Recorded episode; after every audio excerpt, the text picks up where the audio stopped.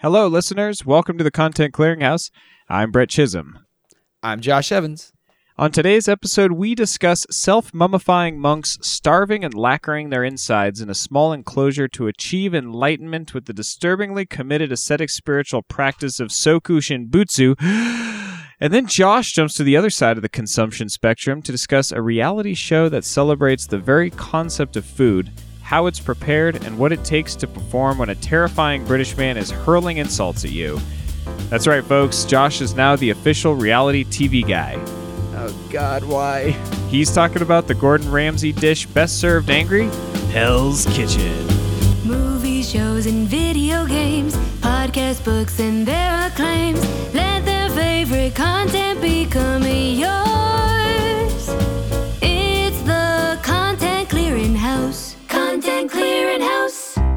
Starts right now.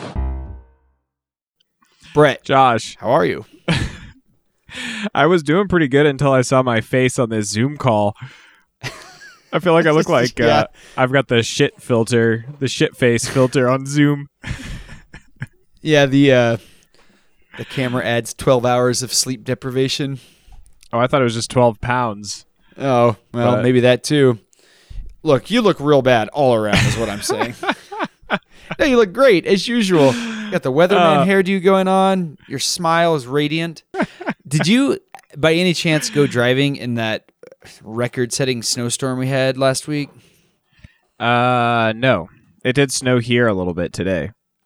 so I- had some of my students from my tunnel league uh, calling me and saying like, "Hey, I don't think we're gonna make it because the storm was rolling in," and I was already on my way down there. I was like, "That might actually be a good choice," but I was already halfway there, so I just went for it. And then on the way home, first of all, there were no lands on the road. It was like total whiteout conditions, and then as I got to, uh, there's one huge choke point on the way home. It was completely backed up for miles. So I took another off ramp, and as I started going up this off ramp, I see these cars. It was like a, actually it was like a big truck, like a big dually, going around this really steep corner, and then just start sliding down into the low part of this ramp. And as that as that happened, like my heart rate started going up, and I was like, "Oh man, I may have made a terrible decision," because Oh, you just jeez. see there were already like four cars stuck down in like near the Jersey barrier on the inside of this turn. And then I see this big truck start to slide. So I just like switched into lower gear and went all wheel drive. And luckily I was able to make it. But it was intense, Brett. So you're saying I'm not going to see you on the YouTube fail snow driving video that I'm going to watch later? No, luckily not. I made it home. But it was like, I felt like I was trailblazing at one point because I was out in an area where there were no lights and the roads had barely been driven on, maybe like two or three tracks on the road. So I was basically just trusting that I could just read the differences in topography of the way the snow had laid down. It was, I mean, it took me like two and a half hours to do like a 45 minute drive. Wow, that's but I'm pretty here. intense. I'm alive. I'm so glad. Yeah. the show just wouldn't be the same without you. It'd just be you talking about how bad you look on Zoom call. This is true. Well, I can't wait to uh, talk about my off top. Off top me, man. Can't wait to hear All it. right. So, um, this is a rhetorical question, but what's more badass than a mummy? Well, if it's rhetorical, I just skip the awkward part and have you answer it for me. okay. How about a Buddhist mummy? Have you ever heard about this? It's called Sokushinbutsu. that does not ring a bell. I can't wait to tell you about this. This is actually uh, something I've known about for a couple of years. It's been on my off top list for a while. So, the term Sokushinbutsu refers to the practice of Buddhist monks observing asceticism to the point of death. Are you familiar with asceticism or this term? No, that's another word I've never heard before. So essentially, it is um, the definition of it. I looked it up because I uh, I'm a little bit familiar with kind of the Buddhist philosophy, where uh, the person that became the Buddha, the prince, lived this life of luxury, and then when he saw all the suffering in the world, decided to go on a mission to help people end their suffering. So he became an ascetic. And what this means is you're basically abstaining from any sensual pleasure, any kind of gluttony or greed. uh, and you're kind of like living on the bare minimums. But in this case, asceticism it's it's for the purpose of spirituality, enlightenment. But this particular uh, form of asceticism is definitely turning it up to eleven. So the process itself takes about three years, and it starts with a special diet. This, as I'm sure you probably have guessed, is not the Atkins diet. Uh, I don't know how to pronounce this. I think it's the Mokuji Kaigyo diet, which literally means Who's gonna tree correct you? eating. I, I don't know. Maybe we got a couple Japanese listeners out there. Mokuji Kaigyo. I'm gonna go with that. So these monks they would forage in nearby forests and they would exist on tree roots, nuts and berries, tree bark, and pine needles. Now, this diet was meant to do more than just focus their minds. This literally was to begin uh, this biological process within their bodies that's preparing their body for mummification. So it eliminates fat and muscle and it prevents future decomposition by depriving the body's naturally occurring bacteria of nutrients and moisture. So they do this for a thousand days. Uh, but some of these monks would actually repeat the course two or three times to continue preparing themselves for the next phase of Sokushinbutsu. So this was a delicious tea brewed of urushi. It's a sap of the Chinese lacquer tree, and this would begin the embalming process. Yikes! So, like what you put on your furniture, but you're putting it in all of your orifices. Exact. Well, you're drinking it essentially, which you've already your orifices somehow. and another thing to add on here too, uh, some of these mummies were found with stones in their stomach. I couldn't find what the stones were for, but I mean, this is like, you know, maybe they had some craving for iron or something. I don't know. It, it must have had something to do with the process, but I couldn't figure out what it was for. The embalming, though, the the lacquer tree tea brew, uh, was to render their bodies toxic to insects after death. So at this point, these monks would continue their meditation practice. They would sit in a small pine box, and then that box would be lowered into a hole about 10 feet under the ground by these other monks, these other devotees. And they had the the one um, that was embalming themselves basically had this little bamboo rod to breathe with, and they had this little bell to ring to let the others know that they were alive. But besides that, they were just covered in charcoal and left to meditate in total darkness. Oh my god! What what uh what era was this happening in? Is this a recent So- thing? So they the first monk they think was uh, that attempted this was in 1081 um, this mummy was discovered in 1975 this is like the for sure self mummified corpse. Uh, it's a 550 year old corpse of this buddhist monk named sangha tenzin. Um, but they think actually that there's been hundreds of attempts but there's probably like verified there's only been about two dozen that have been successful so once once they leave you in this hole or in this charcoal tomb, essentially, um, they let the corpse sit there for another thousand days after the bell stops ringing, and then they unearth. God, what? oh man, it's pretty this is- dark. So they unearth this coffin. So let me get this straight before Yeah. you continue. Hold on. so they are mummifying themselves while they are alive. So they, they're This basically dying of starvation and I guess what like coating themselves in lacquer on the, from the inside. Exactly. So they are. Oh, it's self mummification for spirituality, for like uh in for enlightenment after death. So gnarly. Continue. okay.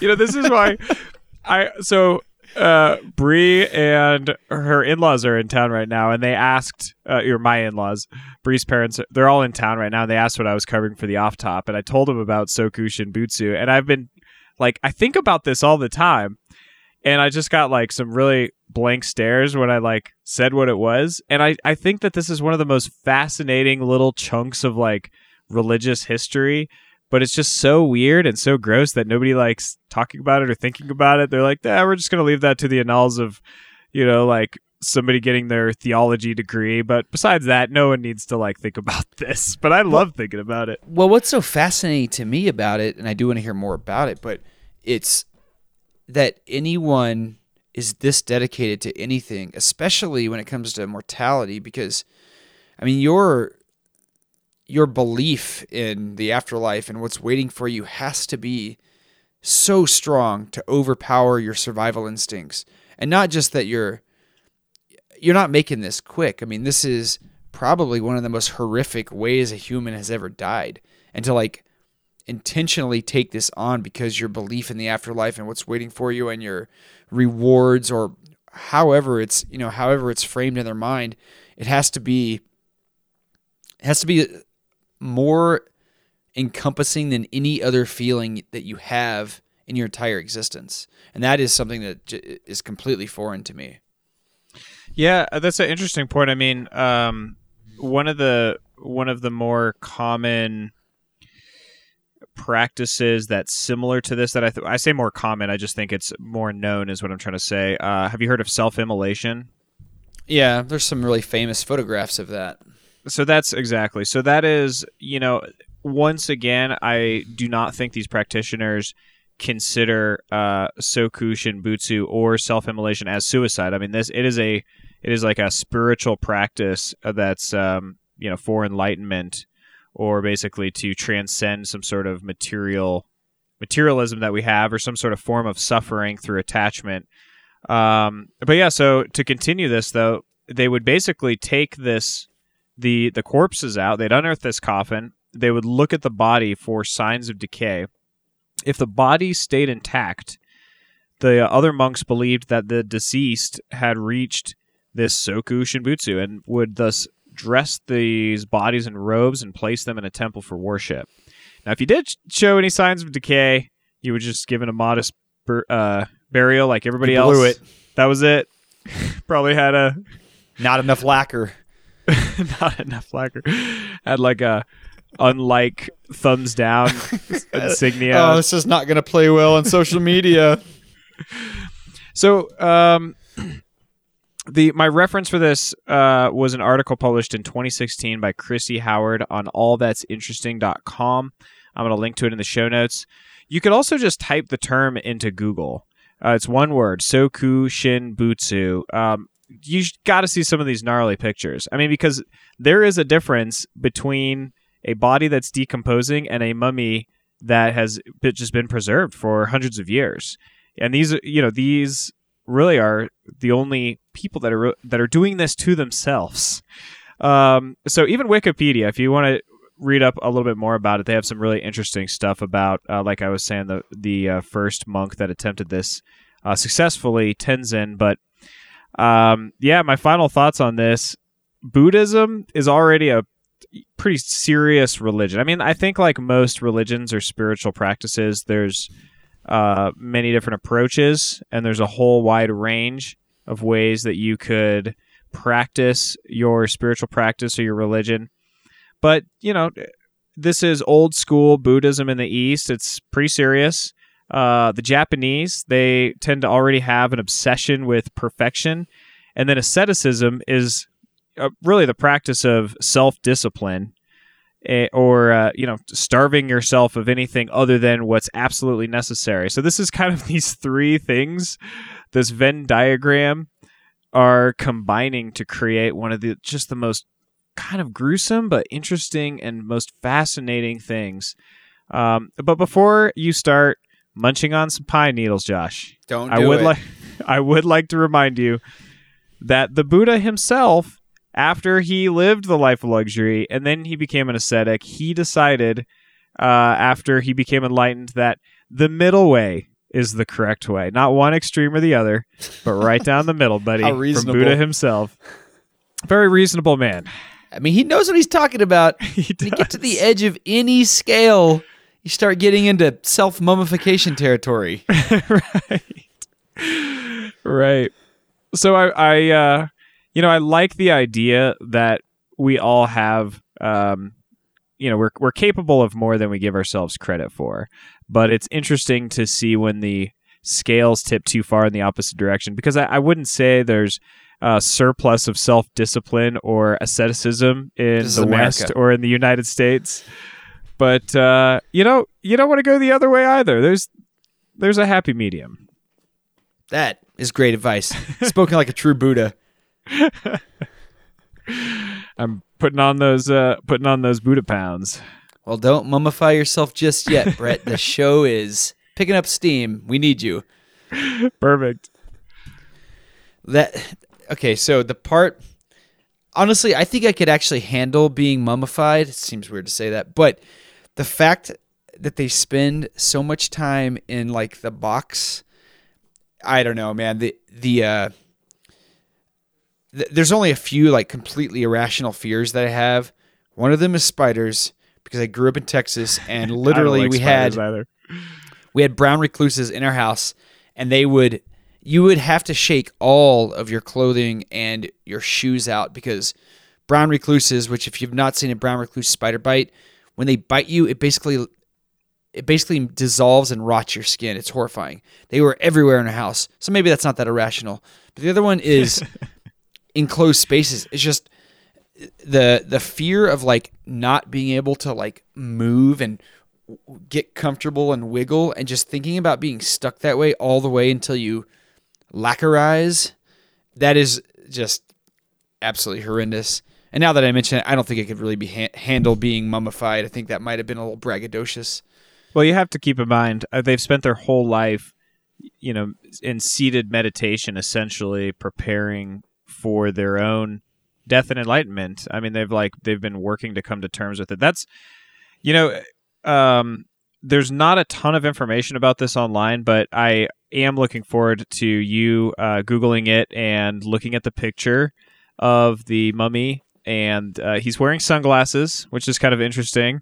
he's dope Um, I'm sure he wasn't uh, lowered into the box uh, underground that way, but um, you know the the self-immolation. I mean, if you've seen like one of the videos, I think was somebody protesting. Uh, it was like a political, like a think it was severe Vietnam political War. issue. Uh, Was it? I was I thinking it so. was. Okay, I I thought it had to do with uh, China trying to claim Tibet, and there was a mummy that. I mean, literally, can you imagine lighting yourself on fire and sitting quietly and not? you know not I, i'm looking it up right now and it looks like single there was Yeah. one one in vietnam and one in tibet so we're both right Okay. All right. Let's go ahead and pat ourselves on the back. We didn't We even did it. research that behind beforehand. we know stuff. well, that's it. That's all I got for uh, Sokushinbutsu. Fascinating stuff. I'm looking at this mummy right now. He looks like he's wearing virtual reality goggles. he might be. Welcome to the new era. That is very disturbing. This picture, looking at this picture and knowing the story, I I don't think I would have known what I was looking at before. So thank you for the nightmare fuel, Brett. You're welcome. I aim to please. So, what do you got on your content circuit? Anything to cleanse the palate? Yeah, I got two good things. Two good things Uh-huh. that you recommended to me. One is WandaVision. Oh I'm yeah. on. I'm almost finished with episode two. okay. And I nice. think I know where it's going. Actually, it, it's so bizarre, but I'll make a prediction of where I think it's going. Uh, and it's not a spoiler because I have no idea.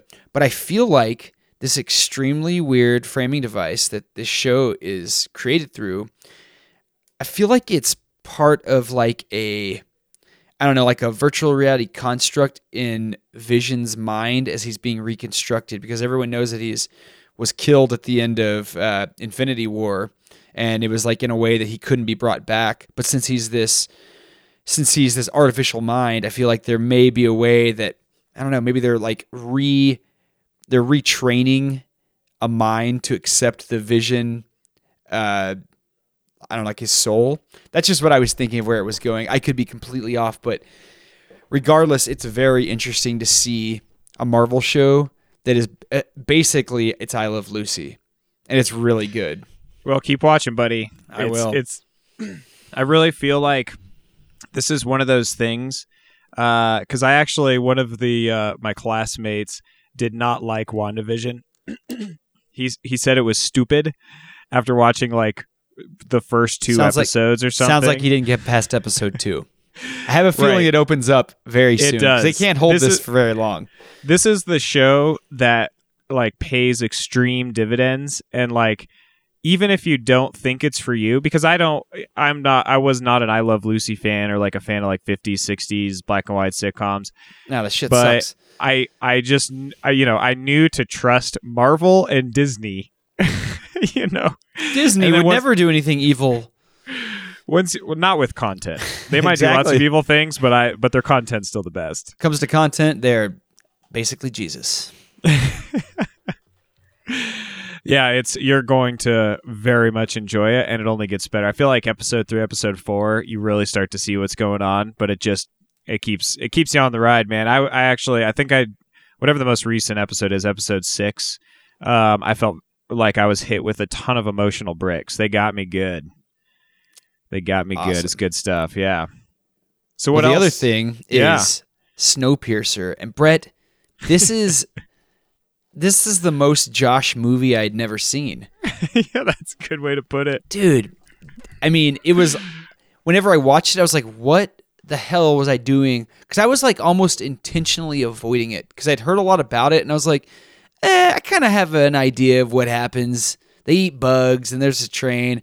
But then when I watched it, I was like, it's just so good. It like, I, I love how it's basically like a, it's almost like a haunted house the way it's set up, where they're on a track, which is very haunted house, and then each little room they go into has its own theme about uh, you know it's like either an obstacle they have to overcome or some crazy scenario that you could never imagine and then at the end you know there's like i mean the, the payoff is just I, I didn't see the ending coming and the way that it all played out so the the whole thing the wrapping and the uh, post-apocalypse i had one question though Yeah.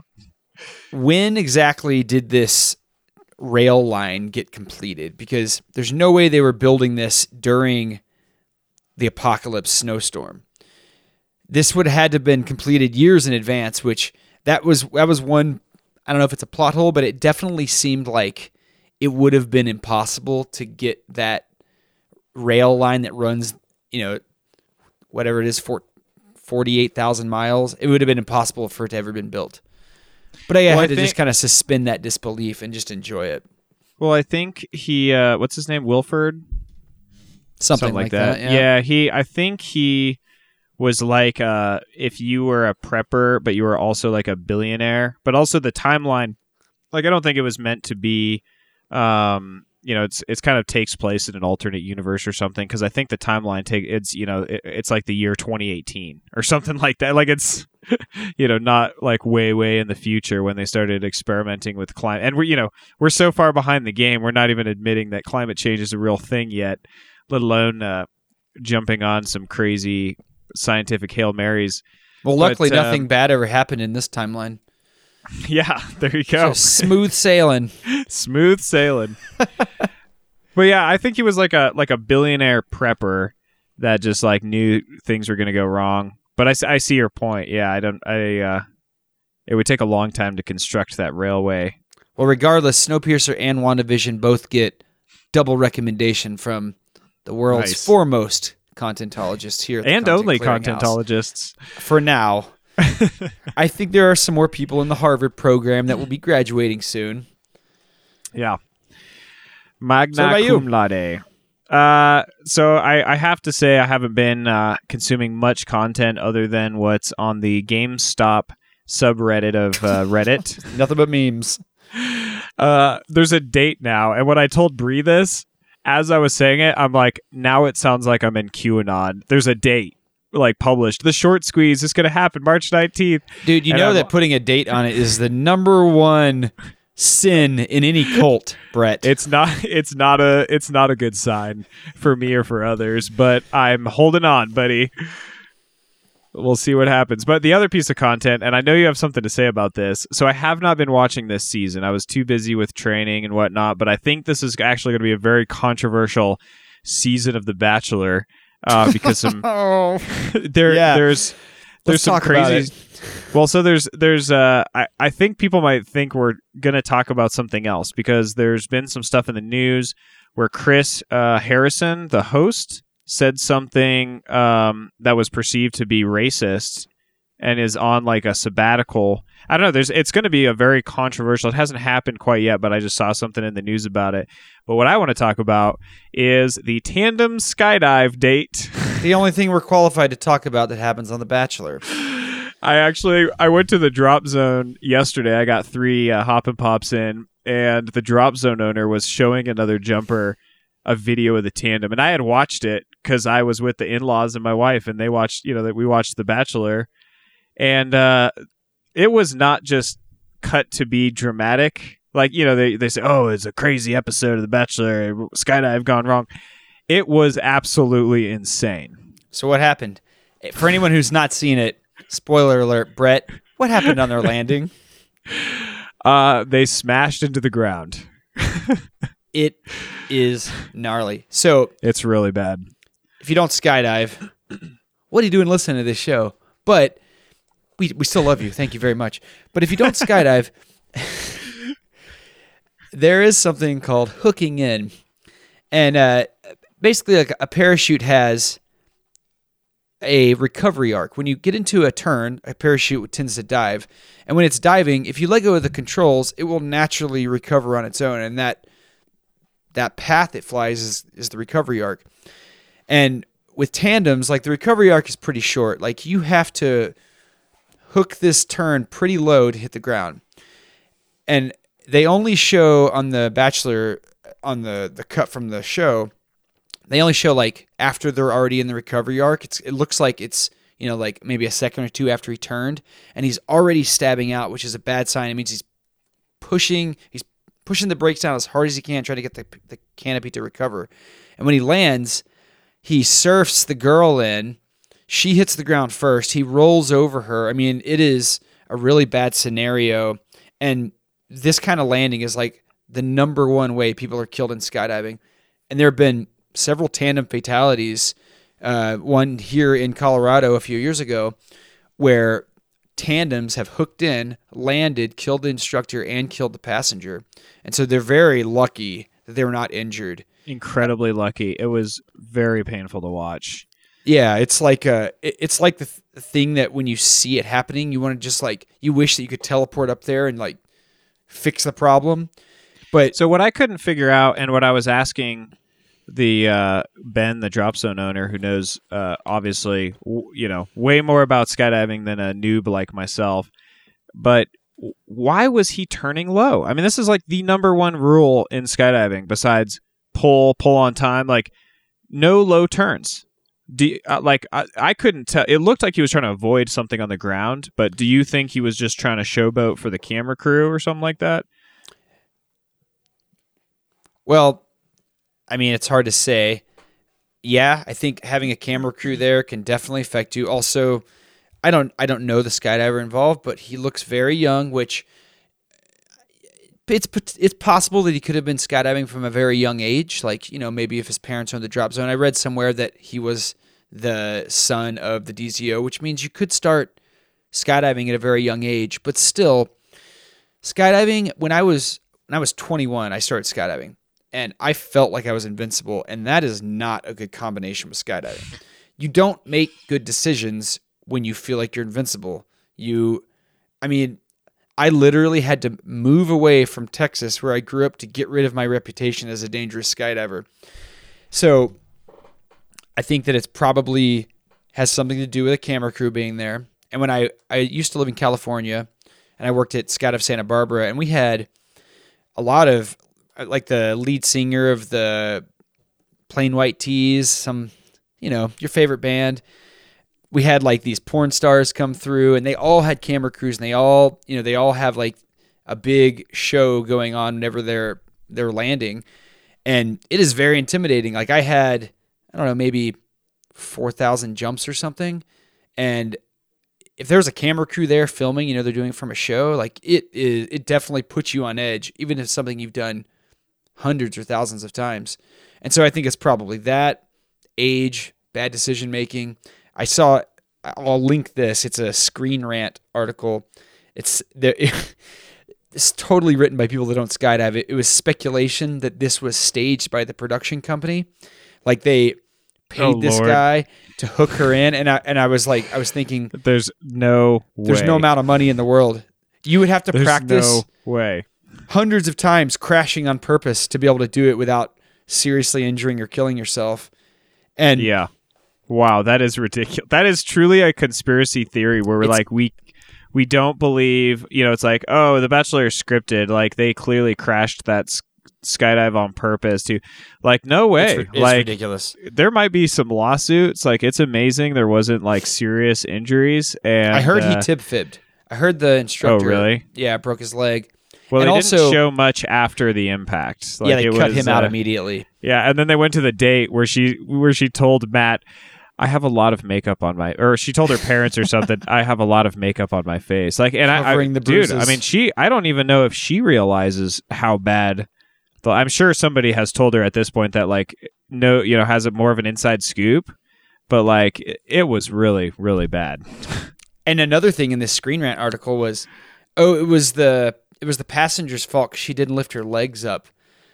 Come on, that's why you have a tandem instructor. Yeah. As a tandem instructor, so when you're training to become a tandem instructor, they give you a flow chart of everything that can go wrong and all the solutions to it. And it's basically all the way down until you're at the ground.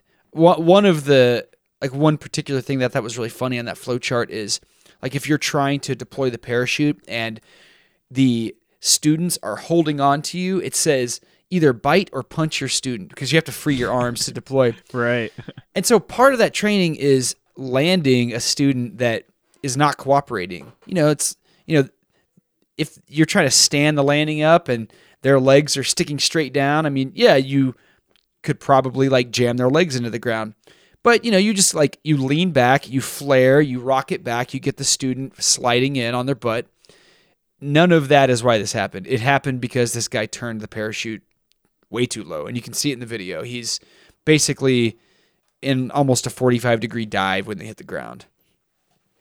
Well, I was trying to find the tweet that I read recently that I thought was kind of funny. That I don't know. Somebody said like uh, the the bachelor that I pick is the one that doesn't make me skydive or something. but I just I just tried to Google it to to find it. But I'm really sad to see that this has been like memeified because this was a I mean this was a pretty serious incident and it could have been a lot worse and I I don't know I guess that's what happens with memes huh yeah Yeah, Thank goodness. We we hope to everybody you skydive safe and you find love. big time. Right? Yeah. well, how about we take a quick break and when we come back, Josh is gonna swoop in Come on, and man. hook turn into some content. Oh, God. I hope they can hear me covering my eyes right now. Ooh, content. Hello, listeners. Don't hit the skip forward button just yet. This is not an ad. This is a call for you guys and gals to get involved with the show. So we want to hear from you about your favorite pieces of content and why they're the best. Or you can even tell us if you've checked out a piece of content because we recommended it and uh, if you loved it or not. So contact us at contentclearinghouse at gmail.com or on Instagram or Facebook at the Content Clearinghouse. And we will read your letters on the air right here. Thanks so much for listening. We love you guys. Okay, back to the show. Ooh, content. Clear it out. Welcome back to the Content Clearinghouse. Josh, what are you bringing to us today? Hopefully, it's more than a diet of pine needles.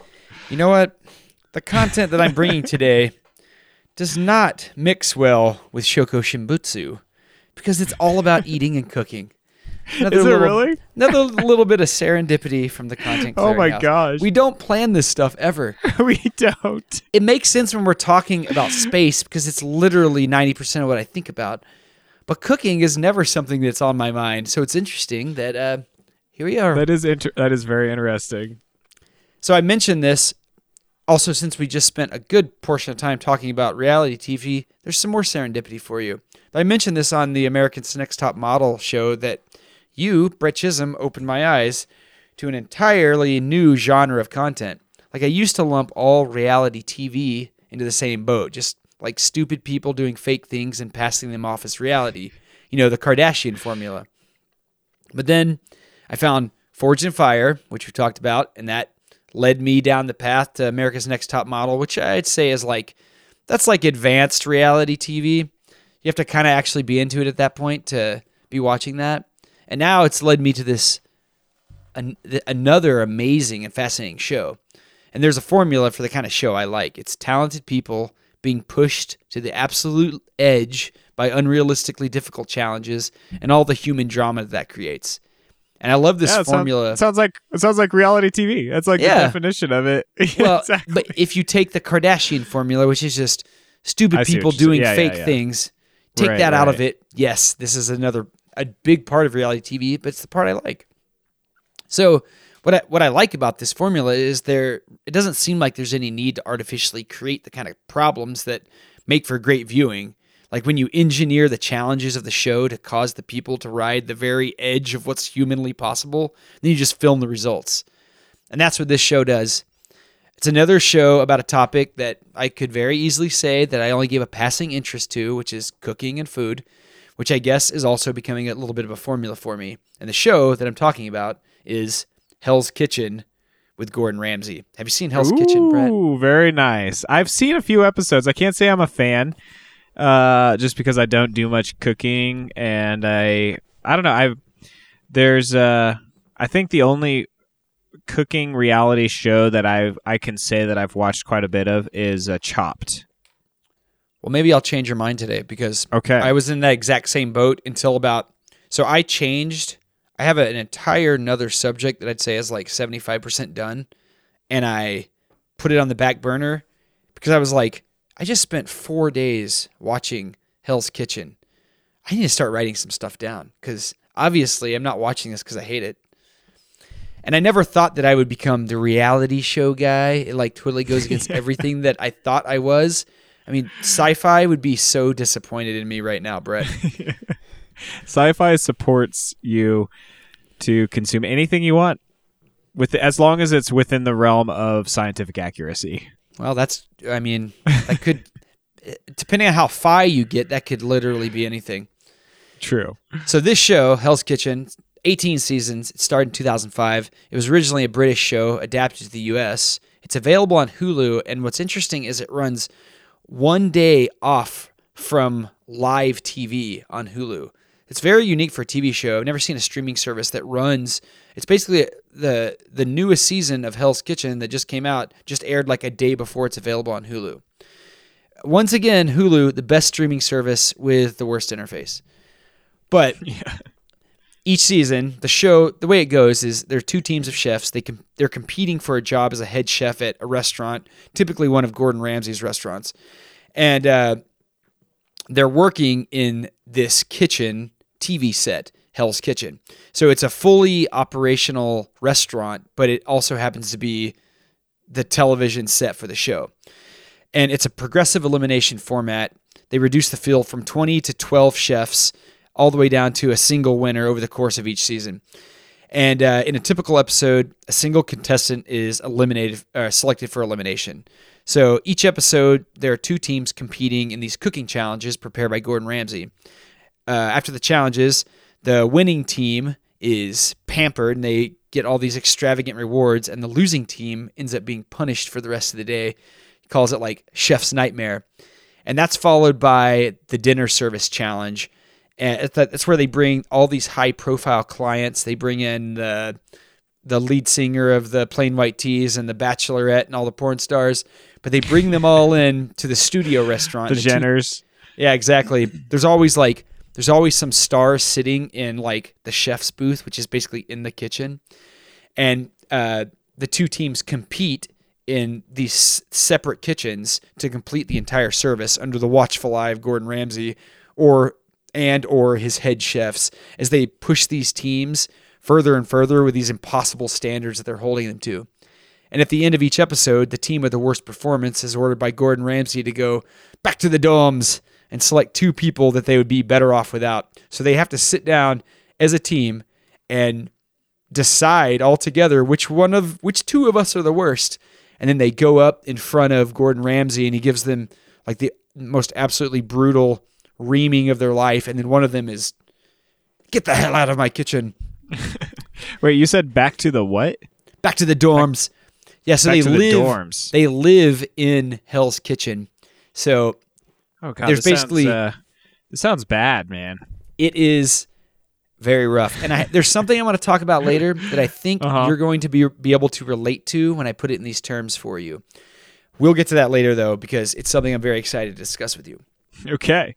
So some of the challenges from the show, like uh, during the challenge phase, they'll have competing chefs cook their signature dish without ever touching any part of the kitchen or any cooking utensils. Like they, they did one where they have them paired up with these all star athletes, and the athlete has to cook under the direction of the chef, and they're these extremely complicated dishes.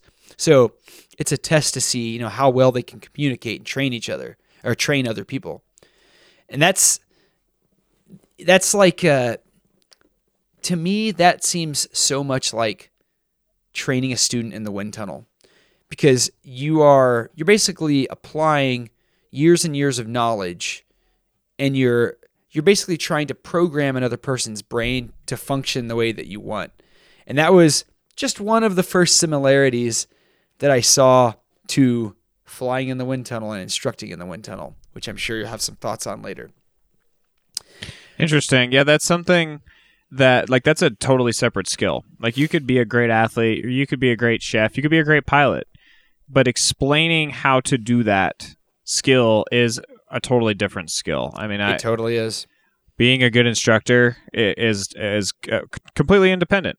And I'd say it's much harder to learn than just mastering whatever the field is that Absolutely. you, that you're training in. because I feel like you have to understand different people's different learning styles, and you would have to adapt. I don't know. It it, it kind of depends on I think the skill that you're trying to teach, but I guess we can get into it later. Yeah, they 'Cause I say do have stuff to say on it. they say that people that can't do teach, but that's only in like a regurgitative format. If Yeah. it's a skill based uh, a skill based format where you're trying to train someone like cooking or flying in the wind tunnel, you have to be first of all very good at it, and then you have to be able to break everything down to its component parts and feed those to the person you're trying to teach in the right order so they don't get overloaded. It's just it's a it's a whole nother side of mastering something, I think, is being able to teach a new person to do it. Definitely, but I, I think there's a difference. I guess what I was trying to say. So, take the wind tunnel for example. Teaching first timers, you are not going to be adapting your class to an individual uh, learner's style. You are going to be teaching something. You, you're going to try to perfect your class to teach the most number of people in the best possible way with the given amount of time.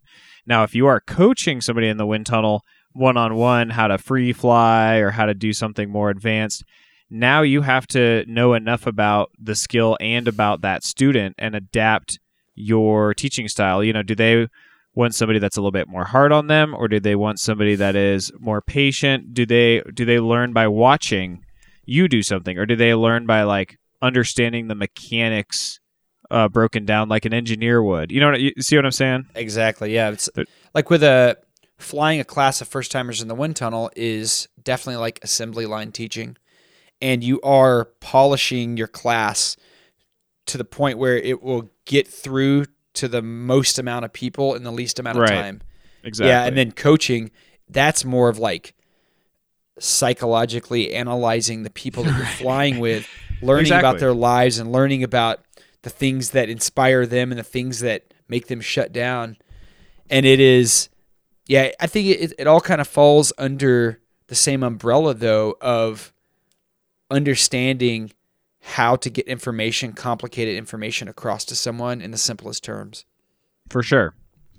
So that was the teaching the star athletes to cook. That like spoke to me. Uh, another one of the challenges they they have to on-site a dish, which is on-site is like a climbing term. It's basically like when you climb something without ever seen it, have haven't ever seen it before. You climb it in the first try. So they have to on-site these brand new dishes after seeing Chef Ramsay cook it once. So they're being tested on their ability to, to identify all the ingredients, all the seasoning and the plating, the way it tastes. They also have to do this all after just eating the dish at a breakfast. So they have no idea the dish is even a test until they're done eating it. And then they do the another one that was really interesting was these blind team taste tests. So they're blindfolded, they're given a flavor. They have to identify to test their palate. They're identifying the, the flavor. If they misidentify it, then their teammate gets blasted in the face with like mashed potatoes or gets gravy dumped on their head or something. And then each test or uh, each chef takes turns in that testing slot, and the other guys are kind of writing on their ability to identify things with their palate. So these are all extremely unrealistic tests, but you know, extreme and unrealistic expectations breed excep- exceptional performers from those that survive these kind of tests. And then these challenges lead into the punishment and the rewards. So like the the rewards are like spa days or beach days or private trips in a Lamborghini with Gordon Ramsay. They even went to iFly and flew in the wind tunnel. But the losers, they end up like gutting fish or breaking huge blocks of ice into small cubes by hand or cleaning all the gravy and potatoes out of the carpet from the blind taste test. Or the worst thing that I've seen, they're hauling hundreds of pounds of raw fish into the kitchen. And then for some reason, they have to drink this fish gut puree like a milkshake and they have to down an entire glass of it and then the whole team has to finish but one person has like an actual chocolate milkshake so one person's like oh this isn't so bad and the, all the all the others are drinking fish guts it's just so brutal and mean but what it boils down to is you definitely want to win the challenges and then Well, that the, sounds uh, uh, like a pretty healthy milkshake, though. It's high in uh, uh, yes high omega three. Yep. Yeah, way better than lacquer that's true. So then Unless there's the main to mummify event. yourself. the Uh-huh. the dinner service. So it's this fast, extremely unrealistic scenario they put these people into these punishingly impossible standards.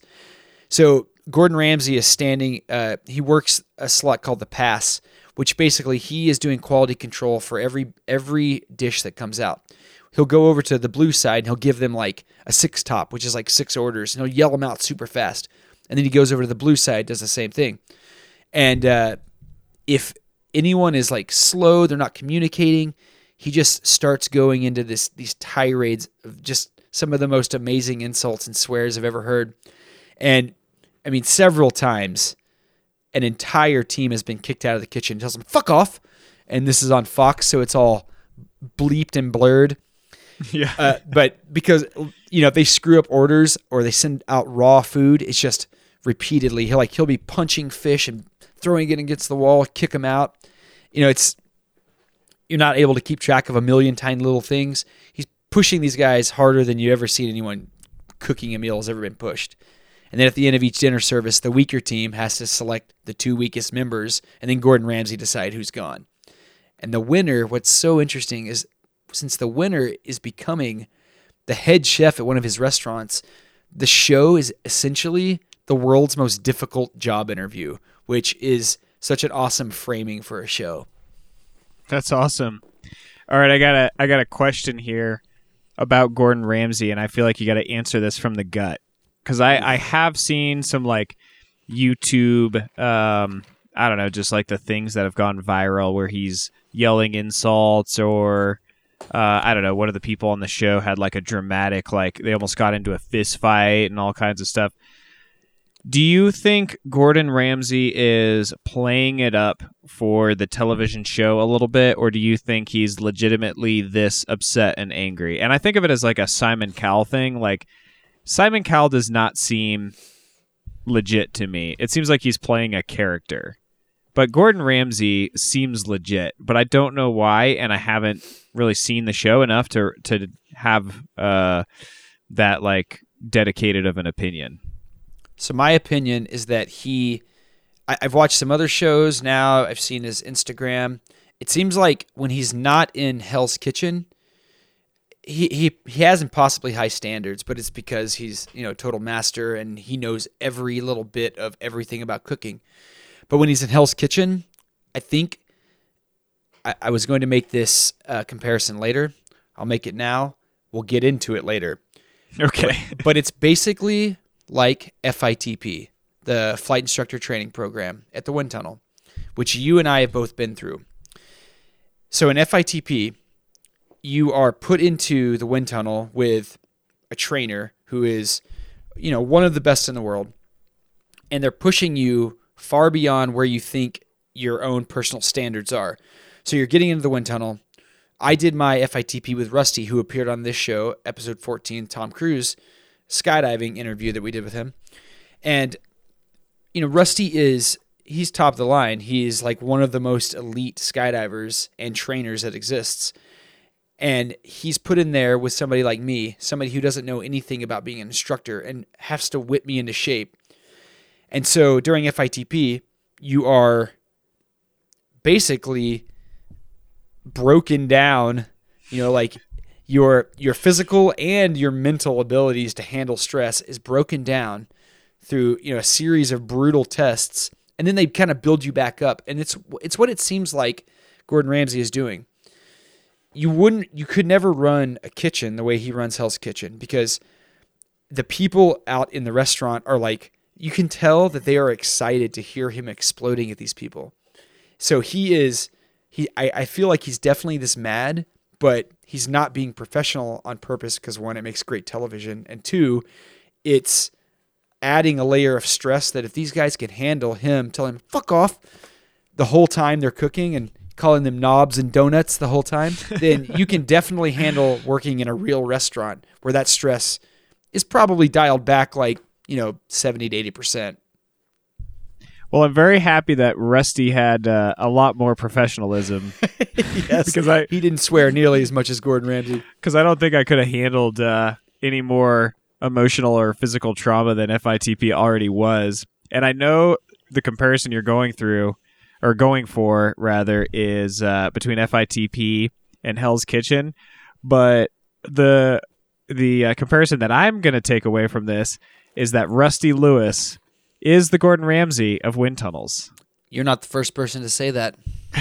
I bet I actually like they they kind of look similar a little bit too. They're both British, so They are. they can't be their relation can't be that far apart. It's a small island. I do want to tell you some interesting stuff. We're going to talk about FITP in a minute because there's a lot there's a lot to it FITP and it's something we've never really discussed here. We talked a lot about skydiving and one wheels, God help you all, but we haven't discussed FITP or wind tunnels that much. We're going to get into it, but first I want to kind of set the stage with Gordon Ramsay a little bit. So, he you know, he's a famously brutal chef probably from shows like this both in the way that he berates these people, but also like in his honesty. Like he he's never lying to these people. He knows what he's talking about. He's an absolute master. And once he's on his on your side, he seems extremely supportive in every way. It's very entertaining. But I- feel like there's a part of him where this anger is real. Like he grew up in uh, Johnstone, Renfrewshire, which is a place in England. Uh, and apparently, like his father was this hard drinking womanizer, and his early life was just full of like abuse and neglect. He said that uh, this is from this article on Mash.com. He said that anytime his dad got drunk, any gifts that he or his siblings had got for his mom, they would just be smashed because his dad knew that it belonged to her and that that would hurt her. And they also moved around a lot because his father was constantly losing jobs. And his brother has struggled with substance abuse. And he's lost friends in the cooking industry to cocaine overdoses, which apparently coke is rampant in, in the cooking industry. But despite this rough upbringing, he has worked his way to the top of the world of cooking. He's earned 16 Michelin stars, which is one of the most prestigious cooking awards that any chef can be uh, rewarded. They're awarded by these anonymous inspectors, so you never even know if you're being tested. He's owned dozens of restaurants, uh, 19 television shows. He's worth 220 million dollars. So he's definitely, you know, he's the top. He's the top of the line when it comes to chefs. In the kitchen, his tyrannically difficult standards are they're so outlandish and probably 45% of the audio is beeped out swear words. Like it's it's repeatedly fuck off. And one of the best insults I've heard was one of the chefs asked him, "Was there anything redeeming about my dish?" And he says, "Yeah, the plate it was served on. Now fuck off." Oh my It's like god. such a burn. But if you can survive that style, he definitely brings out the best in, in the people that he trains. It's like a very militaristic style, and he also you know the over the top insults. It's it's one of the reasons you keep coming back to this show, and you can tell that the contestants curse way more than a normal person ever would. They totally start to adopt his communication style. It's kind of like the equivalent of adopting someone's accent when you go to a foreign country. Like the the guys that that are running like the the blur edits for the show, they're probably just so sick of applying that blur filter. It's it's probably like 90% of their day. They they must have like full time staff members that uh, bleep Hell's Kitchen. Totally. It's exactly what it is. And you know, you get to, you get like a really good glimpse into like human psychology. It, the show really brings to light how weak excuses make you appear. Like when repeated mistakes are happening, nobody wants to hear why. They only want to see improvement. And that's that's pretty much like Gordon Ramsay's official motto. You know, when people start giving him excuses, he- he'll he'll do things like he has like a, a fifth problem with you the night. He'll go, "Shut your mouth and come over here." He won't even give him a, an ex- he won't even give him a chance to talk. So good. Oh man. So have you ever heard um ever heard the quote "Never trust a skinny chef"? Uh, I have. Yeah. There's a lot of trustworthy chefs on this show, Brett. But um, dis- despite Wait, are you? are you are you saying there's not there's a lack of skinny chefs? and if they're on the show, they're usually gone very early. oh my gosh. But this is also a little bit of background on Gordon Ramsay. Um, this is from a Men's Journal article. So, despite his extremely high standards in the kitchen, he had apparently like let himself go. This is a quote from him. He said, "I was overweight, eight, 18 stone, which is 252 pounds. I looked like a sack of shit. I looked at the pictures and think, how did Tanya stay around? Tanya is his wife, because Tanya has got better looking and more gorgeous, and there she is, getting in bed with a fat fuck like me." he also he also said that he feared that he wouldn't be around much longer if he kept up his uh, his unhealthy ways since his father passed away at 53 from health issues. And it you know, it totally makes sense that he would be overweight because, you know, one of his rules is you taste everything. And he eats a lot on camera. It seems that that seems weird eating on camera, but he does it like a total pro. He eats like a scientist conducting an experiment. Like when you see other people eat on film, you're just like face palm. You're like, this is not the way Gordon Ramsay would eat on film, you idiot. I actually don't see people eating on film very much. I think that's like a it's definitely a trope of The Bachelor. They like sit there for their dates and you never once see them take a bite of their food. Well, you see a lot of eating on Hell's Kitchen. And, uh, you know, never trust a skinny chef. Gordon Ramsay lost 50 pounds, but in this case, I feel like he's grandfathered in. I think I feel like he did his homework and then he pulled back from uh, from being fat. So the idiom, the saying I thought you were going to say is if you can't stand the heat, get out of the kitchen. No, Brett, that would be stupid. Okay. Glad we got it out there. Because I can't stop thinking about it for the last like five minutes since you said, Have you heard the saying? Like, yes, I, have. I'm surprised that's not this show's official motto. You know, if this Even show they was knew it was too much. if this show was run by the weed industry, which is notorious for loving its puns, that'd probably be the only tagline you'd ever see. All right, so we already discussed FITP, but the reason I brought that up is I realized that FITP is the reason that I like these shows. Like, how much do you feel like FITP de- prepared you for life's challenges? Like, but before you answer that, like, tell me a little bit how your FITP went. Like, you already said it was hard, but was it one of the hardest things you'd ever done up to that point in your life? Yeah, and it probably still is. And I probably wasn't strong enough or good enough to be an instructor. I I think I just barely made it through FITP if I'm being totally honest with you. And honestly, being a wind tunnel instructor, not only was it one of the best jobs I've ever had and it brought so many great relationships into my life and it was, you know, such a you know, more than a confidence booster. I mean, it helped nourish this passion for this activity that I am still doing to this day, and I hope to do well into my, um, you know, older years. Uh, and what, like, what an opportunity to be able to learn how to fly your body and then share that love and share that passion with other customers, whether it's first timers or experienced skydivers. But you know the the job is difficult. I think there was a misconception potentially. I don't know if this is true, but I remember our mutual friend Derek always saying that um, you know his assumption was that people would come in to fly in a wind tunnel and they would just assume that the people that work there are like like a carny basically, but then they'd find out like uh, oh these guys are like athletes, you know, and especially at the Colorado tunnel. I mean, we had gold medalists, silver medalists, world record holders. I mean, some of the best skydivers absolutely in the world. award holders. yeah. I have several participation ribbons for all well, you were homeschooled. millennial activities.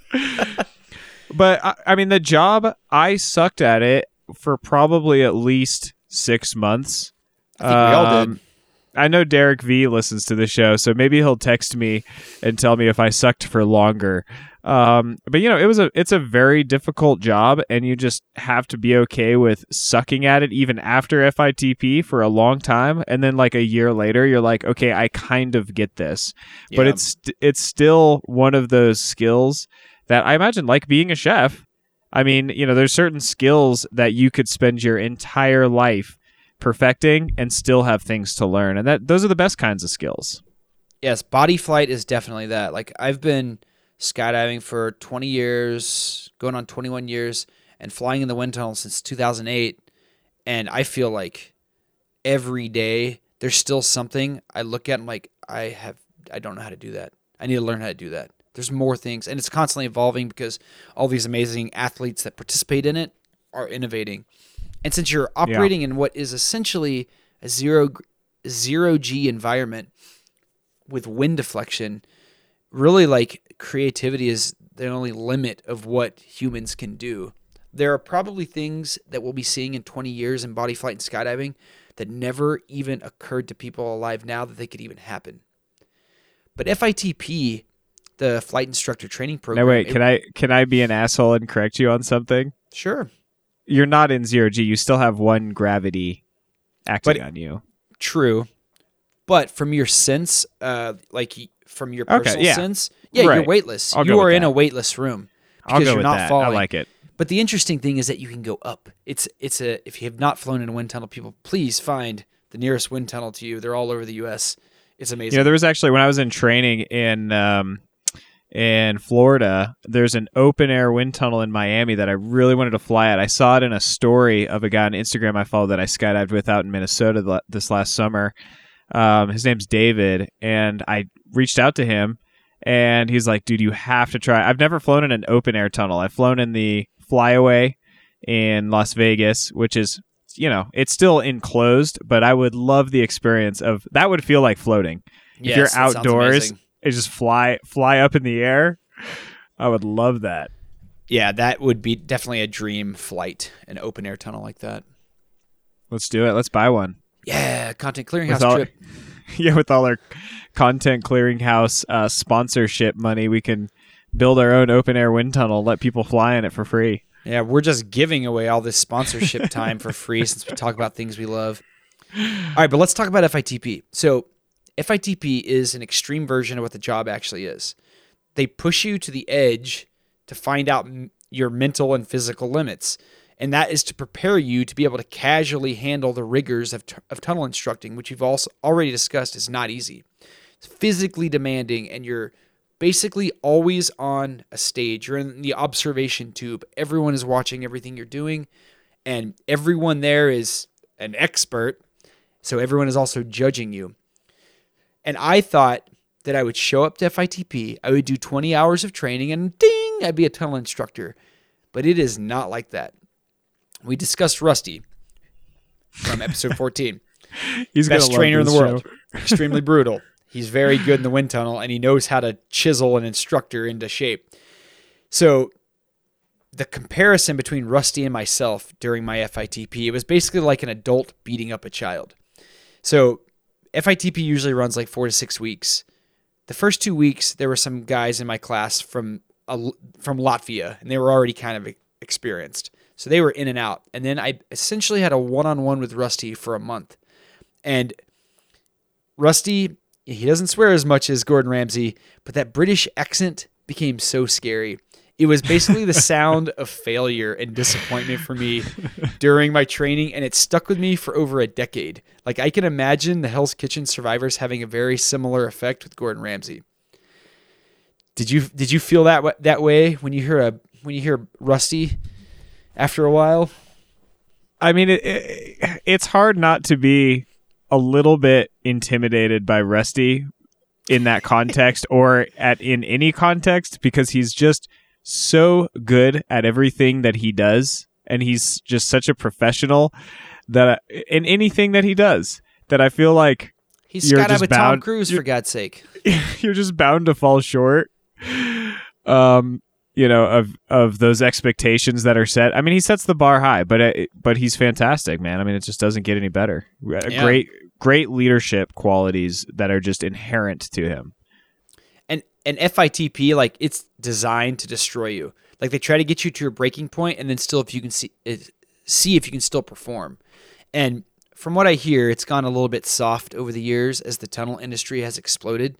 Like there are over 50 tunnels in the U.S. When we were training, you could absolutely fail and be sent home. Like I had a friend that washed out and was kicked out of FITP and sent home, which is a hard decision to make because it's about twenty thousand dollars investment to train an instructor. But I've heard in the last few dec or last few years, the candidates in the FITP program are essentially pushed through and trained until they pass, which makes sense because the demand for instructors is so much higher these days, where there were 50 tunnels in the U.S. But because of that, like the requirements are a bit easier than they were when we went through it. And now this this i do want to say something about this this might just be one of those cases where you know we kind of like move on to a different chapter in our life and we look back and say oh yeah we had it harder um, you know there's i feel like there's that bias in human psychology that's the the grandpa saying to his grandkids i was walking uphill both ways but the did other thing is uphill both ways in the snow. but the other um, philosophy behind the changes, at least my understanding, I do not. This is my conjecture, but this is maybe something I've heard and maybe something I've put it together in my mind. But um, the focus when we were going through FITP was in spotting. So Rusty would, you know, fly up in the air, be a really bad student. He'd come down hard on his back or head down, and we'd have to catch him in these different orientations from, you know, sometimes like 20 feet high. And of course, there is wind resistance, but you're essentially catching a person from 20 feet with a little wind helping you.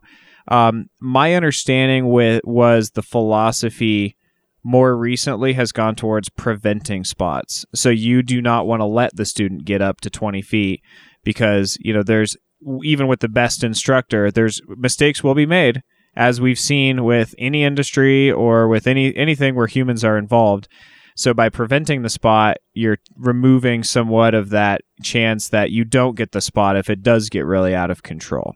I don't know if I explained that very well, but you know, I'm I'm totally for preventative measures over being really good at catching somebody when things get out of control. And uh, there have been instructors like the other Derek that we mentioned that like he gave his students, his first time students, I should say, extreme freedom, but he also had the skill set and the ability to like never miss a spot when it got out of control. Like he caught people 100% of the time without fail. So he could give them that freedom. But I I think that it's maybe a little bit better to err on the side of caution and prevent people from uh, you know their first time like no one needs to be flying up 20 feet their first time in the wind tunnel. Agreed. Prevention is definitely the best way to instruct. But I think the fact that you can't fail definitely argues towards the standards being easier. Because when you have Yeah. when you have the specter of failure and being sent home and fired looming over you, adds a, an entirely different set of mental challenges. And I remember feeling that like every day when I was training. Yeah. For And sure. I- I, mean, I it's serious business, and you know, instructors should be held to the the highest standards, and that's why, you like, I was very proud to work in the industry that I did. Like, I worked very hard to try to deserve to be there. Still felt like I didn't for a long time, but that's the level of expectation that there was, and I, you know, I would want nothing less for that industry and where I worked. Agreed. You know, when when people talk about adversity being the precursor to satisfaction, like I never really appreciated that until FITP. You know, before FITP, I was unknowingly a little bit of a bitch, but like afterwards, I felt more prepared to handle myself just like as a man going through the world. And it was because FITP taught me how to push through my own self inflicted boundaries. And it taught me that I could keep going even when I felt like I was gassed out. That was one of the, the most important lessons. And that's, you know, it's like, take it back to Hell's Kitchen. That's exactly what he's doing to these guys when he's berating them. So Rusty, the the Gordon Ramsay of wind tunnels, made you a man. You could say that. Yeah. Do you have any uh, embarrassing? You did. Good, good point. Any embarrassing FITP stories? You know, I can't think of any um, from FITP specifically. I don't know. I, I one that just comes to mind is uh, so there was kind of a next level of instructing in the wind tunnel. Once you were like kind of decent as like a beginner instructor, you could get the next certification basically, which would allow you to. Uh, we called it fly with flyers where you would be able to take your feet off the net while holding your student and fly with them. And then you could take them, you know, 10, 15, 20 feet, and you had control over them. Um, but there was different sign offs, different certifications for this. And uh, so I had been signed off at this point to fly with flyers. I actually felt like it was one of the things I was good at. Where, whereas like I struggled to be a good instructor at the beginning. Once I was flying with flyers, I, I don't know, maybe it was like my height and I had enough surface area and body control that I felt like I really had control over the student, whether it was a, you know, six year old, uh, very light, or it was somebody that was in ex- excess of 200 pounds. Like I felt like I could fly with them, show them. A, chef. yeah, there you go. But uh, before I was certified to fly with them above the height of the glass, I would occasionally take students up there, you know, just uh, not for long periods of time. It was maybe just uh, fly them up, fly them down. You were a little bit of a rebel. this is a long time ago. Well, um, I didn't think that anybody had really taken notice of this. The next safety meeting, which we'd have these monthly safety meetings where all the instructors would get together and uh, we'd basically get tortured for, you know, uh, an evening um, catching, all taking turns catching Rusty. And in retrospect, really the examiners that were throwing the spots were getting tortured way more than us. But, you know, they just, they were the leaders and we were just, we were just the, uh, the instructor staff. The safety meeting was kind of like you had to re up your ability to work there every Yeah. two or three months. For And it sure, was it's like a check ride for a pilot. We yeah. would dread it. I don't know about you, but I see a safety meeting on the schedule. It would make Oh. the next two weeks really hard to get through. we we all dreaded it. Yeah. Absolutely. Well, at this particular safety meeting, uh, we once you were certified to fly with flyers, that was part of your safety meeting. So you know, with Rusty, that I mean, this was. I think he was the hardest on us when it was time to fly with flyers. It was extremely challenging, and especially if I you was mess something up right. in the and so few weeks. Right. So he was like trying to blast off, and I was like keeping him down, um, you know, while we were both flying, and I'm holding on to him. And then at one point, he like stood up on the net and he told me, he's like, Brett, I want you to take me up there. I've seen you take students up there, so let me go up high. And I you. was like, it was just, he flat out like in that moment called me out, like, I know what you've been doing. Like you're not gonna get away with keeping me under the glass. Like you're gonna take me above the glass, and I'm gonna throw spots, and this is how it's gonna go. And uh, you know, it, that was one of those moments where I just remember like, oh shit, like getting Now you've caught. done it. You know. how about you? You've got to have a story since you brought it up. oh yeah. I, am so glad you asked, Brett. Um, when I Is this was the one where you knocked yourself unconscious.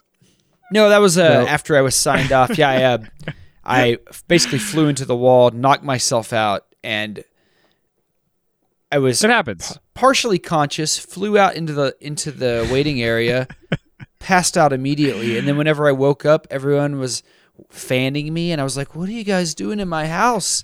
And then they were like, "I think we need to go to the hospital." Oh my god. So I did learn a lot about personal responsibility from that. That was, I was writing at the edge of still feeling invincible. Yeah. That's not the story though. The probably the most embarrassing thing that happened in FITP was uh, we were doing what's called controllability, which is where the instructor, the trainee, myself, I'm standing, and Rusty, the trainer, he's on his he's flying on his stomach, and I'm holding on to his hip and his shoulder, and he's spinning around in circles. And my objective is to try to stop him from spinning. So he basically spins so fast that it blows me off my feet. I do a laid out backflip, fly face first into the door frame. I boom, like hit my face on the rubberized door, and then like get out. And he's like, "Oh, just go sit down." So then we stop the training session. I'm like in the back room, just like resting. I come around the wind tunnel. I go. I see all the employees all standing over at the uh, the TV. The TV's turned away from me. I'm like, "Hey guys, what's going on? I work here. What are we all doing?" And they're like, "Yeah, check this out." Turn the TV around. It's like a loop of me doing a laid out Oh, backflip, face first into the wall. Like, isn't this great? I'm like, wow. I think this is going to be a fun place to work.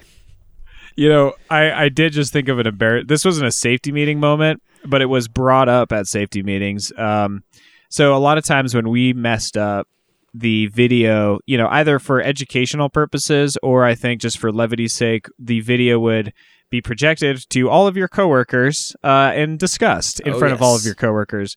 So this particular one, at the end of every class, so we'd fly every person in our class uh, twice usually, and then at the end, if we had the time, which we almost always made the time because it was a great incentive for people to come back, we'd kind of jump in, we'd do all our tricks, and we had this like routine or repertoire, like thirty seconds, maybe a minute of just our Your best demo. material. Yeah, your your demo, your demonstration flight, and it was a way to get customers back in the door. You could say, hey you know, you guys can learn to do all these tricks too if you come back, and I can coach you and and so forth. And people would. I mean, they we could teach them all kinds of stuff. But on uh, one of my signature moves, because it always looks impressive when people would like jump in and blast off or jump in and do a flip.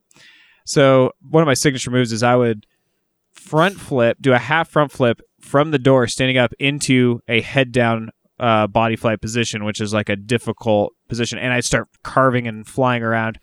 But other times I would jump in and blast up to the top. well, this particular time, it was like, like, you got your wires crossed. It was a big class of like twelve people. You know, you're tired. You're like just full of these people. They all had a great time. You you get them all. Okay, guys, let's come up to the glass. I'm gonna be really awesome and show you all my cool tricks. And as I jumped in, I didn't really commit to doing one or the ei- uh, either. So I was either going to front flip to my head, or I was going to just jump in and blast up to the top. Well, I got kind of caught in the transition between the front flip and blasting up on my belly. I went from the door to the top of the glass on the opposite wall about in you know maybe a quarter of a second like wham smash upside down against the wall kind of get my bearings while flying. Like can't really recover like you know i keep flying do my demo but like people know i've messed up. Like they it was so obvious that i had pulled a really stupid dummy move and of course that moment uh lived in infamy at the next safety meeting and for- Immortalized. Yeah. While while you were flying around a pike, could you see all the dads on the outside putting the tip money back into their wallets? yeah. Like I was gonna tip this guy, but clearly he doesn't know what he's doing. This guy needs a Gordon Ramsay in his life. Oh, good times, man! All these stories just come rushing back. All these memories. and we've we've been talking about FITP for a long time, but it's clearly because this had such an impact on our lives.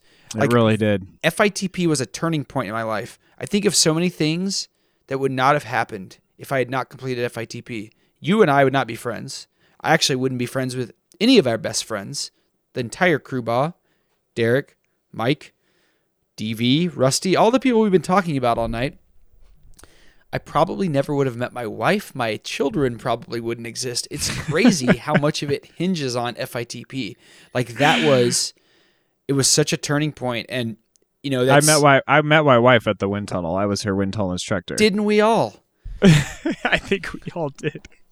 And I'm almost done talking about this, I promise. But something that so so now I've been I haven't been instructing in the wind tunnel for probably six years, five or six years. I just I just privately coach now, and it's kind of like an entire different world.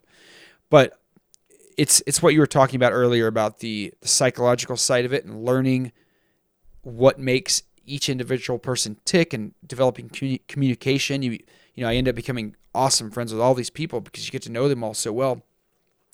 But something that tunnel flying and coaching has taught me is I think there are three ingredients in the recipe to success.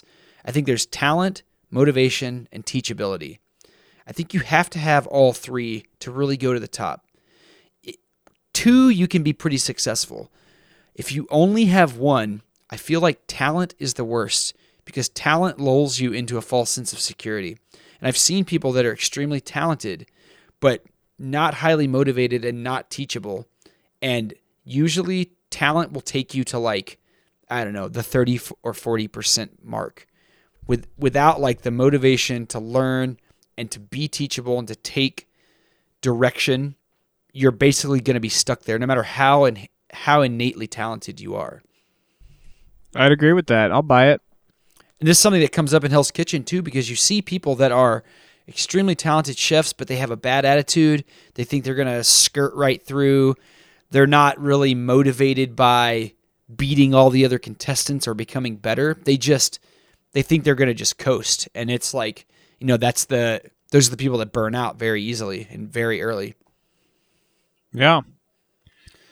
If you haven't Very seen a lot of wind tunnel flying, also we will share uh, we'll share a team video of mine, a collective video. Uh, I used to be on a scat a wind tunnel team, and uh, we'll share that in the show notes. So if you're not a tunnel flyer, check that out. It might be uh, you know it might inspire you to want to go do something amazing.